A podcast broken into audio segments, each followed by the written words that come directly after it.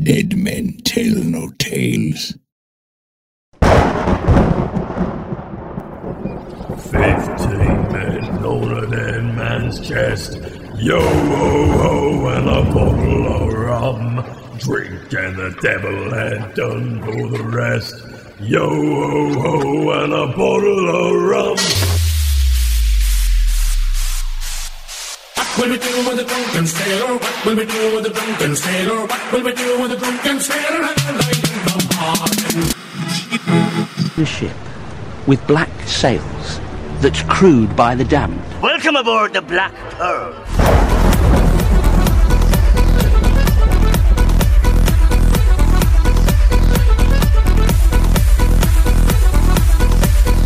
Welcome to the Black Pearl Show, a Pirates of the Caribbean Minute podcast where we analyze, scrutinize, and plunder the Pirates of the Caribbean films one blimey minute at a time.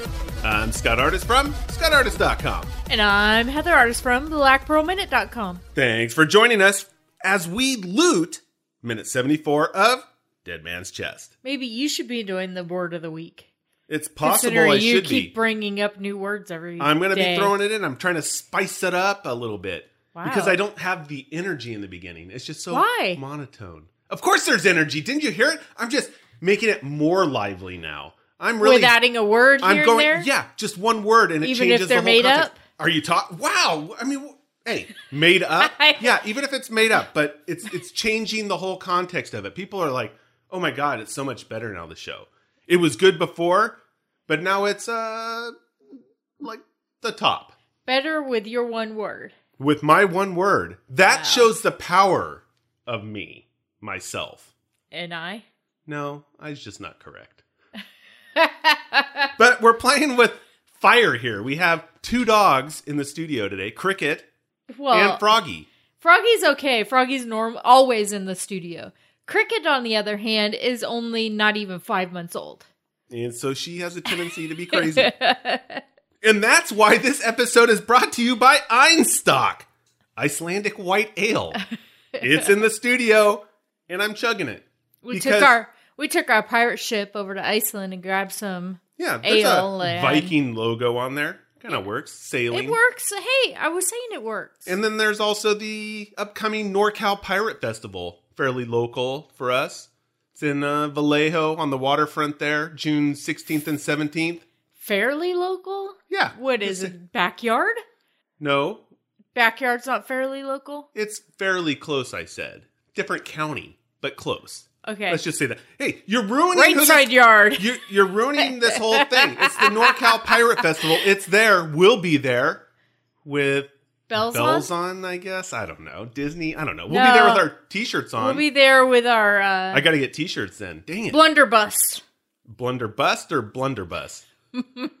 Bust, not bust. That's a mighty fine blunderbuss you got there, lady. I get slapped. How dare you? Anyways, yeah, NorCal Pirate Festival. We'll be there with our bust and our bells on, I guess. Something to check out. If you're going to go, uh, hit us up. Say hello if you see us wandering around. I'm sure, hopefully, I'll get my act together and have new shirts at the ready. You're kind of running out of I time. am running out of time, but we'll do it. it's a new week. Just waiting for a bit of pirate action, basically. But I can't seem to get through it unless I have more pirate word of the week. Because I need pirate word of the week. Ahoy there, scallywags. Pirate word of the week in five, four, three, two. Yarr. So, what do you have for us? You should be more of a man and less of a fish. I almost was insulted by that because it felt like like you were saying it to me directly. And then you give the look. You are. How dare you? what is that? Just basically calling somebody a coward? Yeah. It, it's characterizing someone as spineless, slippery, untrustworthy, or temperamental. It's Oh. actually from that book I quoted last what week or the week before, I don't remember. Um, Captain Joe's Martin Crosby's Vengeance. There you go. It's Captain Joe. It's Martin Cros- Crosby. It's almost like you're without tongue. Bitches, yes. And he said, and she says, Ah, had you been more of a man and less of a fish, I had made you captain of this ship. There you go. Nice quote too. You're bringing like the history, the literary gravitas with you. Like I said, and then the tongue tiedness, thanks to you. Yeah. Thanks, Wall. okay, let's just say it. Einstök Icelandic White Ale. that helped you with the tongue tiedness. In the previous minute, um, yeah, Davy Jones is hanging out in his cabin all alone, looking at a painting of Calypso. And how do I describe this? Well, he's uh playing with his pipe organ and really into it. Really? Going to town, one would say. if I do say so myself. Wow. While Davy Jones continues to work that organ, the rest of the crew and what? You seem to have made that minute X rated. I'm just recapping it exactly what happened there. The rest of the crew and the on loan from the Black Pearl, Will Turner, are actually getting stuff done topside. Unlike Davy Jones's one man show, sometimes it takes two to wrangle a swinging cannon. Bootstrap yells, Let go, boy! Before their eyes lock in a nice father and son discovery moment. Minute 74 begins with the moment of shock for Bootstrap Bill seeing his son on the Flying Dutchman, causing him to release his grip on the cannon's rope. As the cannon falls towards the deck, Will Turner is slung across the planks as the cannon crashes down. Jimmy Legs approaches, haul that weevil to his feet. The minute ends with Will turning to look at his dad after being escorted. Davy Jones walks up and, after a pause, begins to laugh at the bewildered younger Turner. Jimmy Legs, Legs reminds me of Seinfeld. It does. There's a lot of Seinfeld things that remind me of. That's how much that's penetrated pop culture, our society. Yeah. Seinfeld. But I get the sense that this minute is all about some like emotional baggage thing going on here.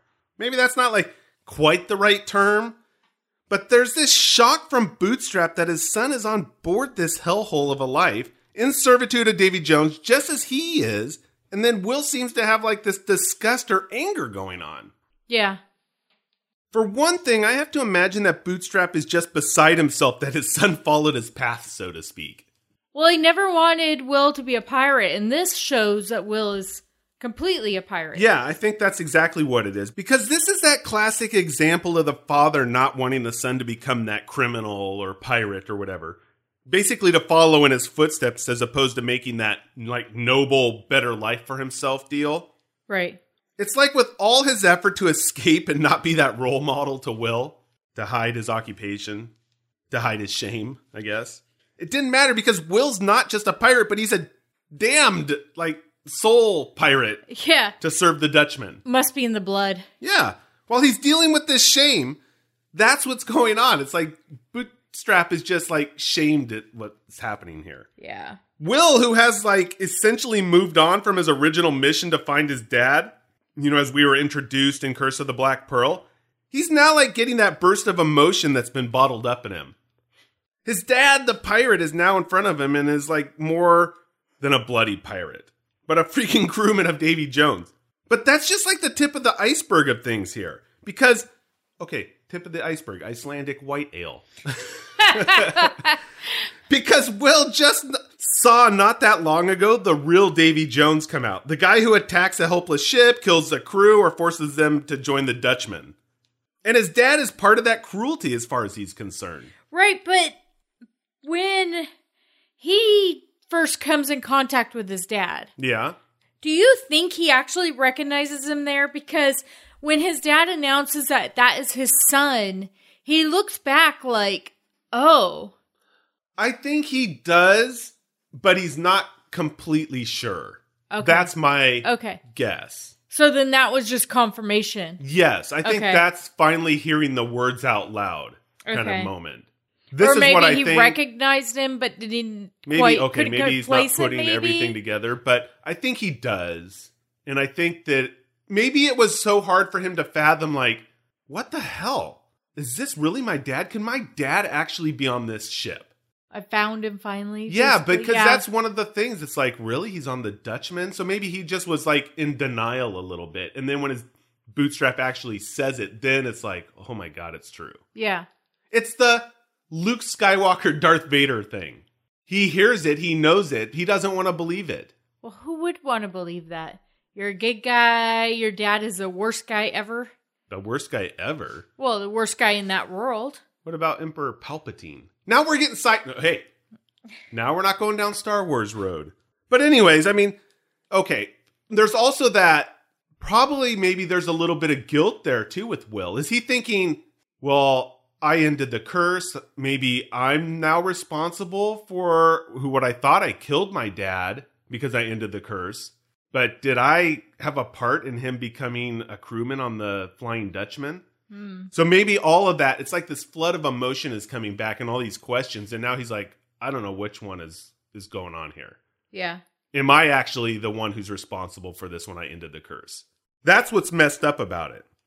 I mean, it's like the same old thing in the curse. As Will progresses, like from Curse of the Black Pearl to Dead Man's Chest, the reality of his father and who he is gets worse as well, right? Yeah. Because at first, when we first see, at first, when we first see, that's some good radio there.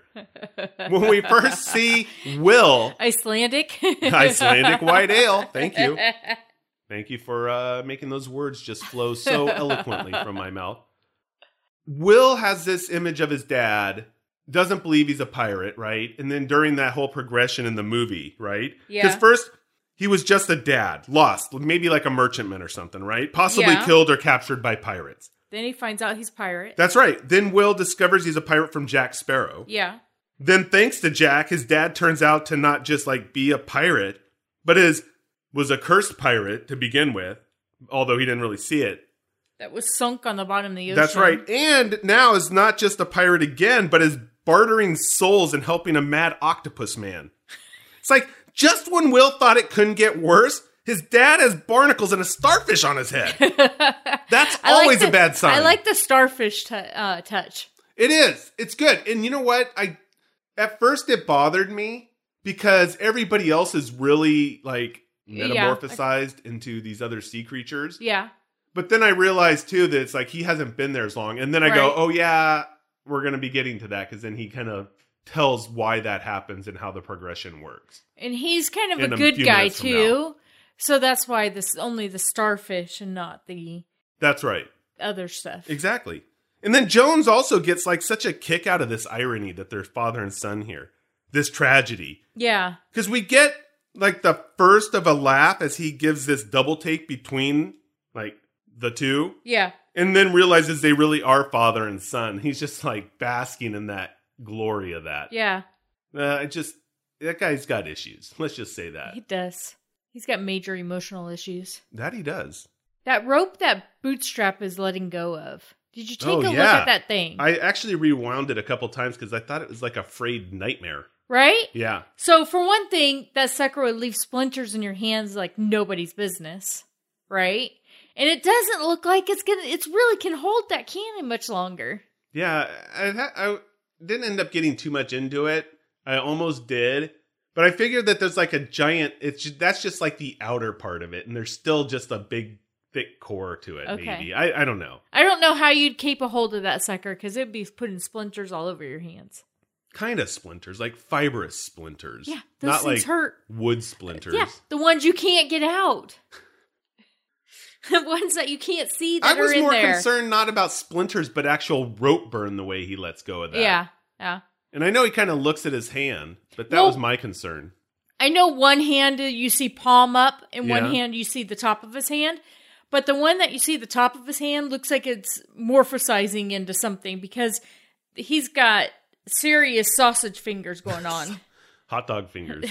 It's got a serious case of hot dog fingers. I mean, they're big old things, and they look like they're starting to get like little crustaceans growing on them. I didn't really take a look at his hand. I'm not even sure the fingernails were there. That's disgusting, A, and I'll have to go back and take a look. Because in one hand that you see the palm look normal, look like a normal hand. This this one hand, the one that you see the top of the hand, looks like it's transforming into something. So, uh, this episode also brought to you by Oscar can get your hot dog fingers at any local grocery store. The lashings. Yeah. So due to Bootstrap letting go of the rope, don't you think they should have got upset with Bootstrap over the the cannon falling into the deck, or Will? Yeah, but he was the one who was holding onto the rope. They may not have known that Bootstrap was even over there dealing with it. Oh, Will was the one who was still holding onto the rope when it all happened. He looks like the goofball who let everybody couldn't let down. it go. Yeah. couldn't keep a hold of it. Exactly. Okay. That's why. It's like when you knocked something over in the store and you ran away, leaving me holding the bag with that. Like I knocked it I over. And that is the truth. You knocked it over, you ran away, and left me there to look at it like I was the one who knocked it over while everybody looks at me. I've never seen anybody bolt so quickly in my life. I have no clue what you're talking Yeah, about. that's right. Dare you. I'm sorry, I'll pick it up. What else am I going to say? How dare you? I mean, honestly, that was just ridiculous. The cannon falling into the deck. Wouldn't that put a huge hole into the deck? Possibly, yeah. I mean, it fell from quite a distance. Did it put a hole in the deck? Not that I can. There did, wasn't any wood flying. You would think if it put a hole in the deck, there'd be wood flying. Possibly. Maybe, maybe not. Maybe. I don't know. I don't know either. We'd have to test that Mythbuster style.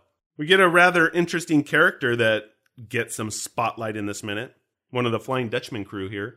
His The name por- is Polifico. Which one's that? Well, I'm going to tell you. That's why I brought it up. Because I say it's interesting because the one thing that caught my attention is when he's holding Will. So he's one of the guys who's holding Will. Okay. And he looks back to Davy Jones, and I was wondering what was up with his eyes. So it turns out eyes are not really his thing. Instead of eye color, it's actually listed as none, tube worms. Tube worm wise. Huh? Yeah, gotta Wow. love tube worm f- for eyes. That's- if I mangled that's that, Quite interesting. yeah, it could bring a whole new thing to Tube eyelashes with the uh, feather duster filter. What eyelashes you have there, sir? They're feather dusters. Thank Yeah. you very much. His hair color is fire coral.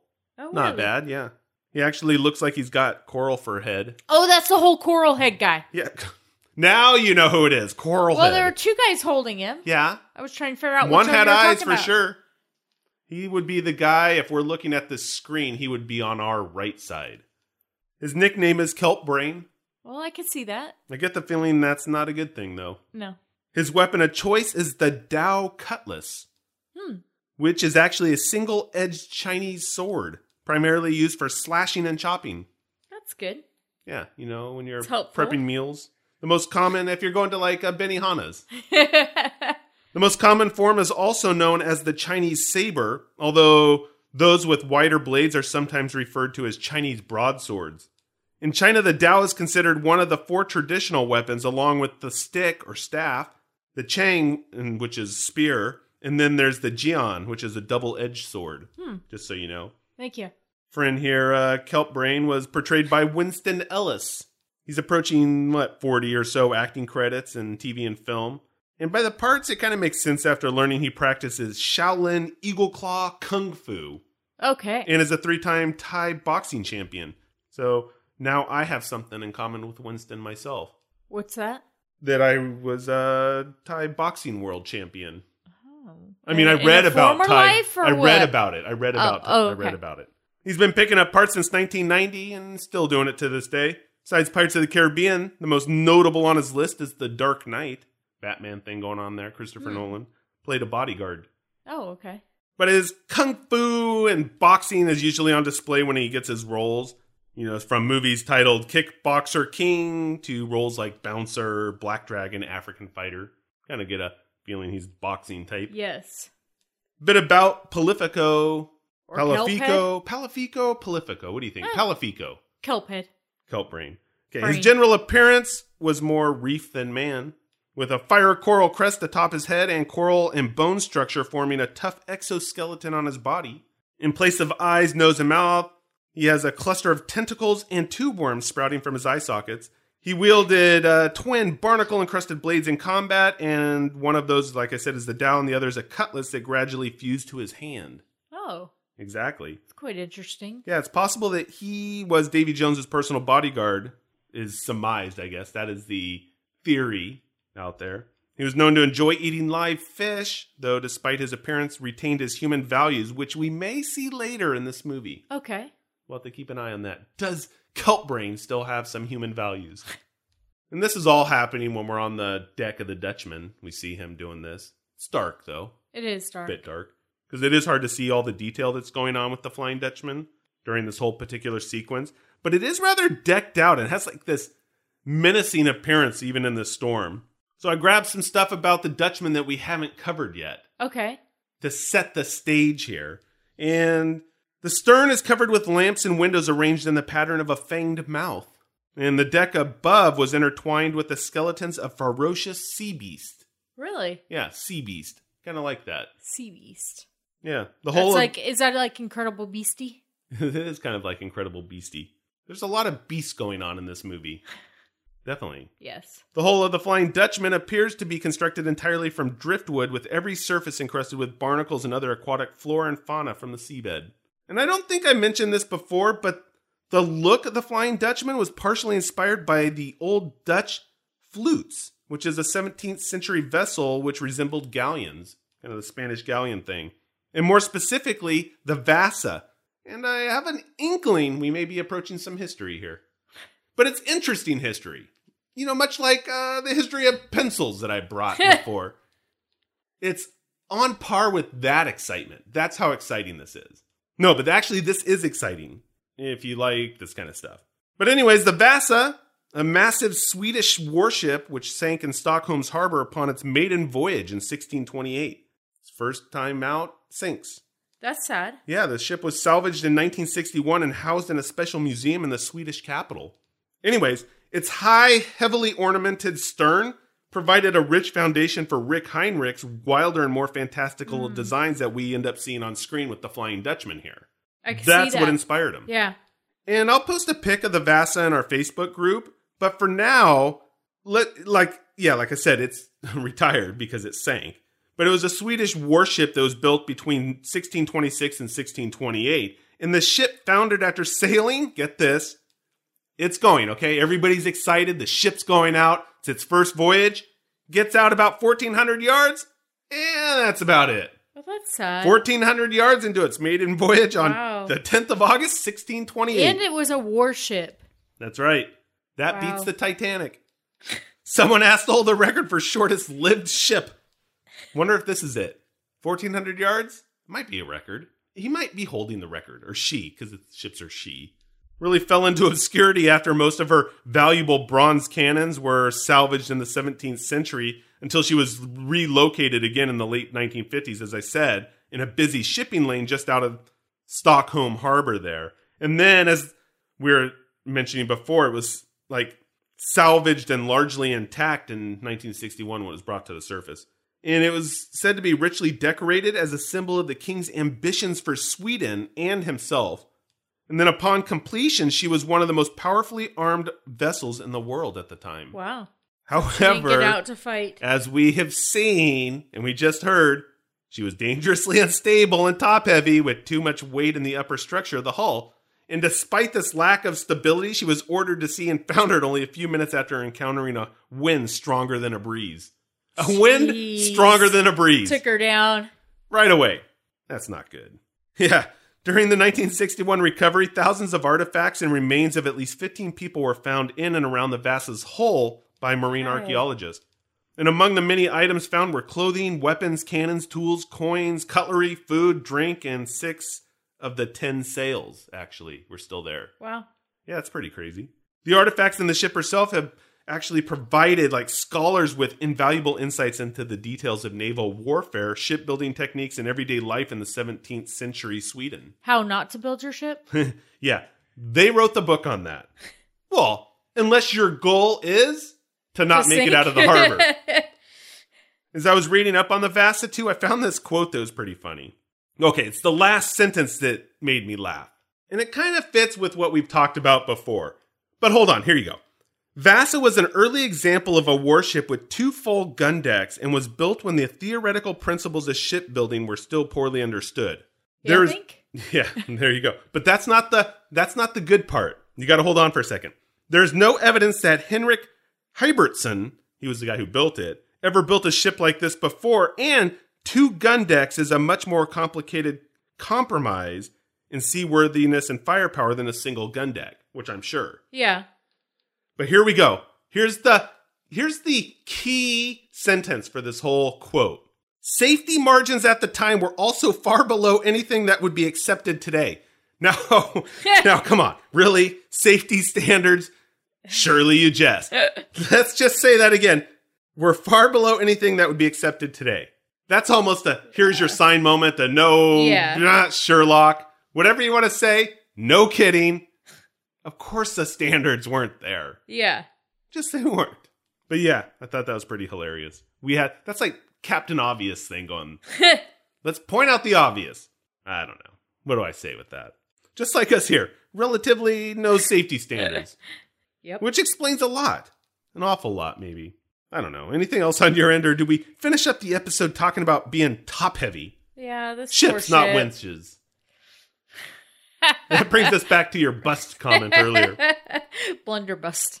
Our blunderbuss. Our blunderbuss are about to fall out, and we gotta, we gotta, you know, mosey on to the next minute, something like that. I don't know. Do you have anything else then? That'll be it for me. All right, that'll do it for me too. And we can end the Monday. Okay. So we'll be back on Wednesday with minute 75 of Dead Man's Chest. Until then, Scallywags, let's keep the horns swoggling to a minimum and your blunderbusts appropriately holstered. There we go. People are going to be writing us going, you know, that's not what a blunderbuss is. And that's not even how you say it. And we'll go, oh, really? Thank you for telling us.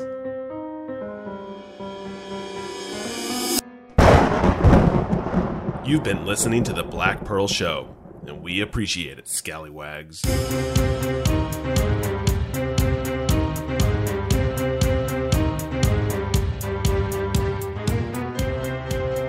Heather, I know you're still on pirate time and kicking back with the booze, but you may have noticed. Actually, who am I kidding? The only thing you've noticed lately is the inside of the Faithful Bride Tavern. Anyways, our procrastination has paid off yet again, and season two is here, and we are willfully unprepared. Maybe we can distract people with the Jack Sparrow wave of the hands and send people across that thing called the internet. Check us out on Facebook.com slash Pirates of the Caribbean Minute, Twitter.com slash Black Pearl Men, Instagram.com slash Black Pearl Show, SoundCloud.com slash Pirates of the Caribbean. That's for best of clips.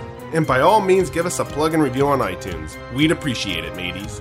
Oh, and let's not forget the Facebook Cursed Crew listeners group for post episode discussions. That's actually a lot to remember, especially if you're in a foggy haze like Heather. Just go to blackpearlshow.com and everything is there at the click of a button. Perhaps I should have just said that from the beginning.